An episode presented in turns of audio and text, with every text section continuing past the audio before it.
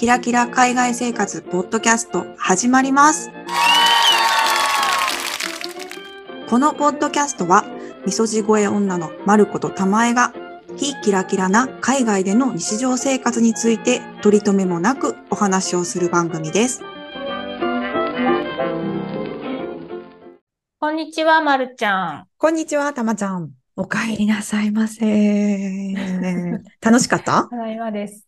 はい、あの、私ですね、10日、今日ですかね、国内、今住んでる国の国内ではあるんですけれども、海の方に行ってまいりまして、人生初のキャンピングカーというのを体験してきたんですけど、おー、それ聞きたかったよ。待ってました。そうなんです。ちょっとこれ聞いてる方、興味あるかわからないんですけど、なかなか私にとっては新しい体験だったので、うんうん。えー、まるちゃんへの報告も兼ねてお話ししてみたいと思った次第であります。よろしくお願いいたします。なんかまずさ、海に行ってきますみたいなのからさ、なんでキャンピングカーで行こうってなったの？そうなの。私もそれが不思議で、うん。あの、今まで全く興味がなかったのね、そういうものに。なんだけど、ふっと、あ、キャンピングカーで今年は行こうって思っうん。たの。そう、旦那はもともとすごくキャンピングカーに興味のある人だったかなら。うん。もうめちゃめちゃ喜んで、うん。行くみたいな感じで、うん。大手のね、その、グローバルの、あの、皆さんも知ってるような、うん。あの、レンタカー会社がキャンピングカー部門っていうのもやってて、なんかうん、何百台って持ってるみたいで、うん。空きがあってうん、からレンタルして、まあ、えー海沿いの方まで、その車に乗って、ワンちゃんと、うちの旦那と、二人と一匹で行ってきたというわけですね。うん後付けの理由ではあるんだけど、キャンピングカーの方がうんいろいろ都合が良かったっていうのは、あ私たち大体毎年とまで行かないうん。にしても、まあ、結構2年に一度ぐらいはうん行ってるんですね、海沿いの方うんうんにお気に入りのところがあって。うんうん。で、いつもどうしてたかっていうと、飛行機でその町、近くの町までうん。行ってうん、で、そこからレンタカーを借りてうん、目的とするところは大きい町じゃなくてちょっと離れたところなので、うん。そこまで2、3時間かけて車で行って、そこで宿、あの、ホテルに泊まってた時もあるし、前回行った時は Airbnb で、普通のアパートに泊まったんだけど、うん。えーってやるんですけども、そうすると結局、まずお金の面だよね。飛行機代うんうんうん2人分、あとワンちゃんの分と、うんうん。あと Airbnb の宿泊代っていうのを考えたら、あの、キャンピングカーってまあ当然だけど、それ1個あれば、あとガソリンさえあれば、うん。宿泊も移動も全部込みだし、自炊もできるから、キャンピングカーの方が安いか、まあ大体同じ、その Airbnb でどのぐらいのグレードのうん。アパートに泊まるかっていうのにもよるんだけど、それより安いか、それと同じぐらいの料金でうん。旅行できるから、そういう意味で合理的だなって思ったのと、うん。あとこれは言ってから初めてそのキャンピングカーの素晴らしさに気づいたんだけど、うん。やっぱりさ、ホテルとか Airbnb に泊まると、なかなかその海の目の前っていうわけにはいかないじゃない？ねまあもちろん海の目の前のロケーションのホテルや Airbnb もあるけども、そういうとこってすごい高いし、そうね。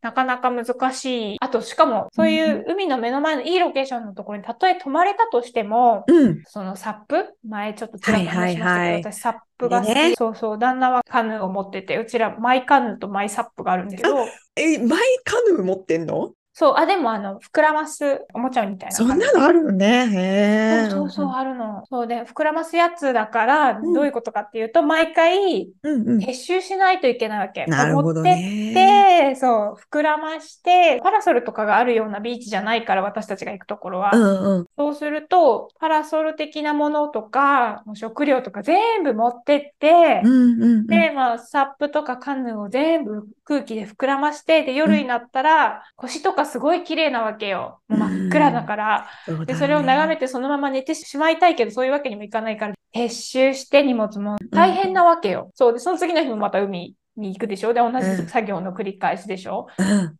っていうのがあって大変だったんだけど、うん。キャンピングカーの中には全部自分たちの荷物がもう入れられるから、もう朝起きた瞬間からもう海を眺めていられるし、うん。夜はもう星を眺めながら寝ることもできるわけよ。贅沢だね。ああ、そう、それ私ね気づかなかったんだけど、キャンピングカーが一番贅沢だわと思った。いや、そう、実は一回ね、写真送ってきてくれて、誰もいない朝の海っていうのを、本当感動しちゃって、あの、思わずダウンロードしてしまったっていう。これも一つ新しい発見なんだけど、やっぱりキャンピングカーを置けるようなところって限られてるかうんら。大体同じところに固まっていて、そういうのが好きな人たちって大体なんかこう属性も似てるというか、こうなんか好き、話が合うっていう感じなのかな？まあ、まずそもそもお互いのキャンピングカーの見せ合いっ子になるわけよ。どうだ、ええやろって感じなんや。そうう。んお互い見せ合いっ子とかしてたんだけど、うんうんまあそういう感じで話が始まり、あとはその、ほら、ここに止めていいのかとか、他に止められるいい場所はあるかとか、はいはいはいまあ共通の話題はいっぱいあるわけよ、それに関しての。で、そうなるとだんだんこの数日宿泊しているうちにだんだん仲良くなってきて、うんうん。あの、ご近所付き合いというのが生まれるんだよね。まさかのね、そうそうそう。住んでもいないのに。住んでもいないのに、ご近所付き合いというのが生まれるのがいいのか悪いのかっていう、そうねあこ。れはまたちょっと、これは一つで壮大なテーマになりそうなんだけどさ、うんうんどうですか、まるちゃん、そういうのは。その旅行中の知り合った人とのコミュニケーションっていうのはどう、どうですか？普段するタイプですか？私はね、しないタイプです。あ、で、あの、でも、あ、こうか、あ、安心した安心した。いや、得意じゃないんだよね。あの、でも多分周りは気づかないよね。得意じゃないこと、まるちゃんが。なんかこう自分で言うのが変なんで、なんかちょっと難しいんですけど、だから喋り出すと全然喋れるのは喋れるんで、その、ね。うんできるんですけど、でうも、んそれが終わった後にとんでもなく疲れるとか、わかる。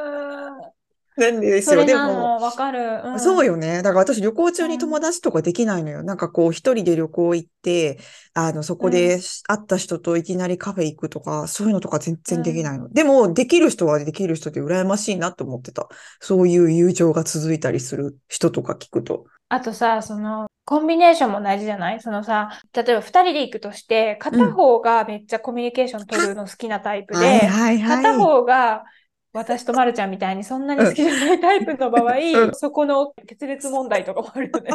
なんかそれってオタクの、オタクの話ですか？ねいや、私前もなんかどっかで話したと思うんだけど、そのバックパッカー旅行をしてた時、そうんうん。の一緒に行ってた子がめちゃめちゃソーシャルな子で、そうだね。で、そう、だからその間で、そのまさにその、人とコミュニケーションを取るか取らないかの問題で、揉めたりもしたんだけど、最終的にその彼女がめっちゃいろんな人と友達になるから、自分の世界も広げてね。うん。っていうのがあって、まあ最終的には本当にありがたかったなって思ってるんだけど、うんやっぱりその時うん。の感情としては、ああ、めんどくさいなってわかるわかる。なるんですよ。うん。うちの旦那がめゃ。ちゃめちゃ人と話すのが好きだから。うんうんうん。で、旦那だけ喋って私は無視とかできないじゃん。できないね。うん。うんできない。途中まではなんかもう休暇に来たのに、うん休暇でまでこんな人に気を使わなきゃいけないのかと思って、うんうん。嫌だなって思ってたのね。しかも、あの、これは私がいけないんだけど、まあ、キャンピングカーといえど、私オンラインで働いてるので、仕事を休まなくてもいけるだろうって思ってたの。そうすると全然そのご近所付き合いもあるし、うん。あと、キャンピングカーのいいところでもあるんだけど、まあちょっと大変なところでもあるのは、料理も作んなきゃいけないから、ねえ。そうだよね。そう、そう、普通の家事っていうのが発生するんだよね。だから料理もしなきゃいけない。あと、それ以外にその車周りのいろいろなメンテナンス。作業みたいな、これまた後でちょっと話すんですけうど、んうんそういうのもあったから結構忙しくて、うん。うん、そうだね。プラスご近所付き合い、プラス、もうこれも私がバカなんですけど、それは当然暑いビーチのところにいるわけだから、うん。夏バテみたいな感じになっちゃって、そう結構しんどくてっていうのがあって、ちょっとストレス。ああ、ちょっとリズムもつかめないし。そう、ストレスのが多いぐらいの感じになってて、それはちょっと失敗だったなっていうか、キャンピングカーをうん、この普通のホテルみたいな感じに考えたのがちょっとダメだったなとなるほど、なるほど。思った。え、でもちなみに、毎食作るっていうよりかは、時々レストランに行ったりとか、そういうこともあったの？あ、これも盲点だったんだけど、うんそのビーチにずっとこう設営してるわけじゃん。もうサップもカヌーも膨らました状態であって、うん。で、キャンピングカーってさ、走ってる時って、いろんな棚から物が落ちないように、結構厳重にうんパッキングをしなきゃいけないわけ。ああ、そうか。食なるそう、ほどね。食そう、食器棚から食器が落ちてきたら危険じゃん。はいはいはい。だから、その設営して、こうし、しばらくそこにいますっていう状態の時は、割と普通の家みたいに、あっちにこう、オイルがあったり、胡椒があったりとかするんだけど、うんじゃあ車をいざ動かしますってなった時はうん、それを全部きれいにパックして、ちゃんと鍵かけてと棚をってやんないといけないから、はい。かといえ、街がそんなに近くないから、見えてきたぞ。そうそうそう、わかる ?2、3日に1回は街に買い出しに行ったりとか、まあいろいろな後で言うメンテナンス作業のために行ったりしなきゃいけないから、2、3日に1回はこう撤収するんだけど、うん。あんまり頻繁には街に行きたくない。ってなると、自分で料理を作んなきゃいけないって感じかな。なるほど。そっか。それちょっと予想外やった。確かにそうやってね。みないと気づかない盲点だったんだけど。だから、あの、缶詰の食べ物とか、そういうインスタント系の食品をうん。結構買った。あそうしたら、うんちょっと疲れてる時とかはもうそれでご飯済ませたりとかして。そうだよね。だから、毎回作るのはちょっとしんどいなって思ったから、レストランでも行くのかなと思ったけど、確かに容易ではないね。それ聞いてると。そう、そう、まあ、近くにね、そういう売店とかがあればいいんだけど、うんあとは、あの、キャンピングカーって言っても、この、なんていうのかな。ちょっとごめんなさい。正しい用語がわからないんだけど、うん引っ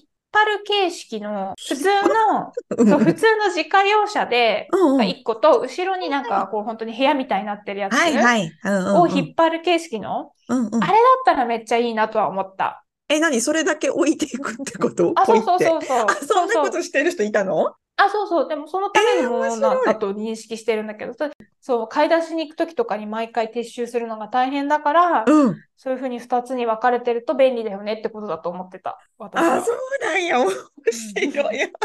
いや、私はなんか、あれは普通の車で重いものも引っ張れる馬力を持ってる車を持ってる人やったら、キャンピングカーを買うまではいかなくても、キャンピングカーと同じように過ごせますよみたいな感じかと思ったけど、なんかあれがそれももちろん、それももちろんあると思う。その予算的なこともあると思うけど。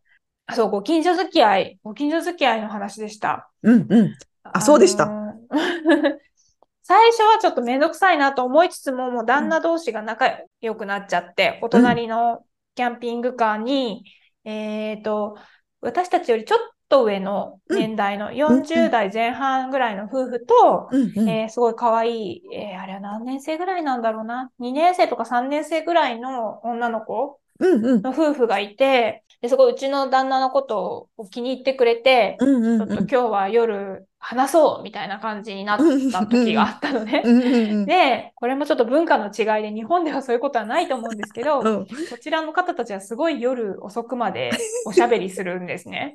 ね、なんか時々聞きますけど、そうみたいですね。それが私、早寝の私には大変なんだけど、うん。だから夜の1時ぐらいからこう、開始して、結局し 朝方の4、5時ぐらいまで喋ってたんだけど、えー、すごいね。なんか意外とうん楽しかったんだよね、そのおしゃべりが。おー、よかったね。り、そう、やっぱそういうの誰か無理やりこうね、私の閉じた扉を誰かこう無理やり開けてくれる人がいるっていうのは大事だなとは思って反省したんだけど、そう、そうよ、そうよ。なんか行ってみたら結局楽しいんだろうけどね。そうそう、そこまでがね、うんなかなか。うん、いや、よかそったじゃん。う。時間も時間だから、みんな周りのキャンピングカーの人たちも寝ちゃって、うん真っ暗になった時間帯があったの。うんうん。だから、え、ちょっとこれは星がいつもよりもう十分普段も綺麗なんだけど、うん。ここまで電気が消えてるから、うん今すっごい綺麗に見えるかもっていうので、わ私たちのキャンピングカーの明かりも消して、うん見たらもうもう目の前の海だしさ、すっごい綺麗、もう満天の星空だったの。素晴らしいね。絶対綺麗じゃん。そうそれでなんか各4人いるじゃん。4人でうんどの人が一番流れ星を見れるかみたいうんな。うん。あ、すごいね。流れ星もあったんだ。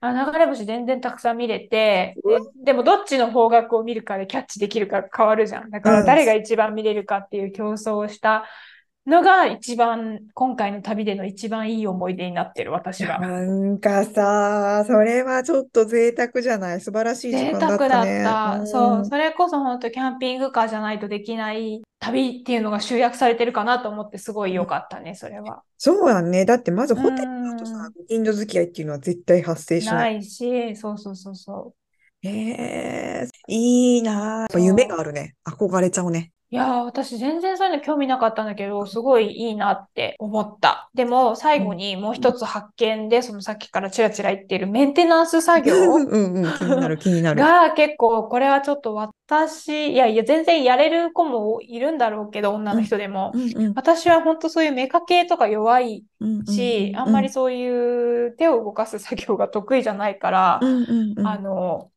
私一人ではできなかったなって思ったんだけど、水回りのさ、うん。ケアとかが大変で、うん。例えばおトイレ、うん、それ気になる。そうなんかあるのよ。なんかこう、トイレのタンクがあって、そのうん。排泄物を溜めるタンクをうん。いっぱいになったら取り出して捨てに行かなきゃいけないとか、うん。あと水は水で使った水もタンクに溜まってるから、それがえーいっぱいになったら捨てなきゃいけないとか、うんそういう全体的な機械的なこととかうんね、だ。だってそのトイレのやつとか水の処理とか、そういう決まったところに処分したりとかしないといけないの？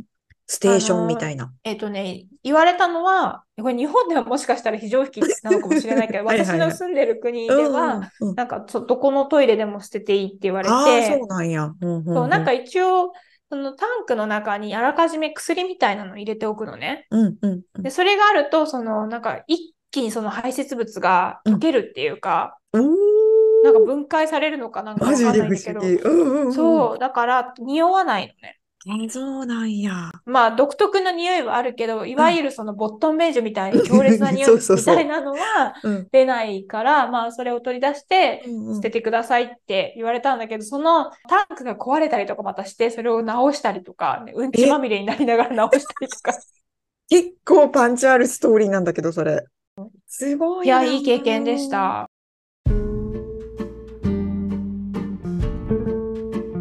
質問やご意見などございましたら、えー概要欄にあります質問箱、もしくはインスタグラムの DM から送ってください。インスタグラムのアカウントは、ヒキラポッドキャスト、ローマ字で HIKIRA ポッドキャストです。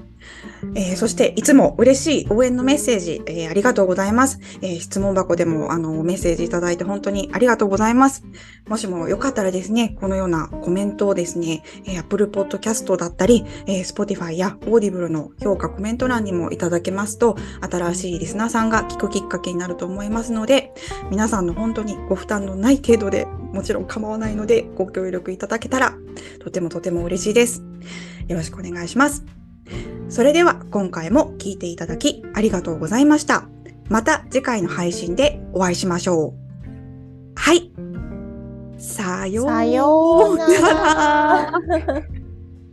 ら。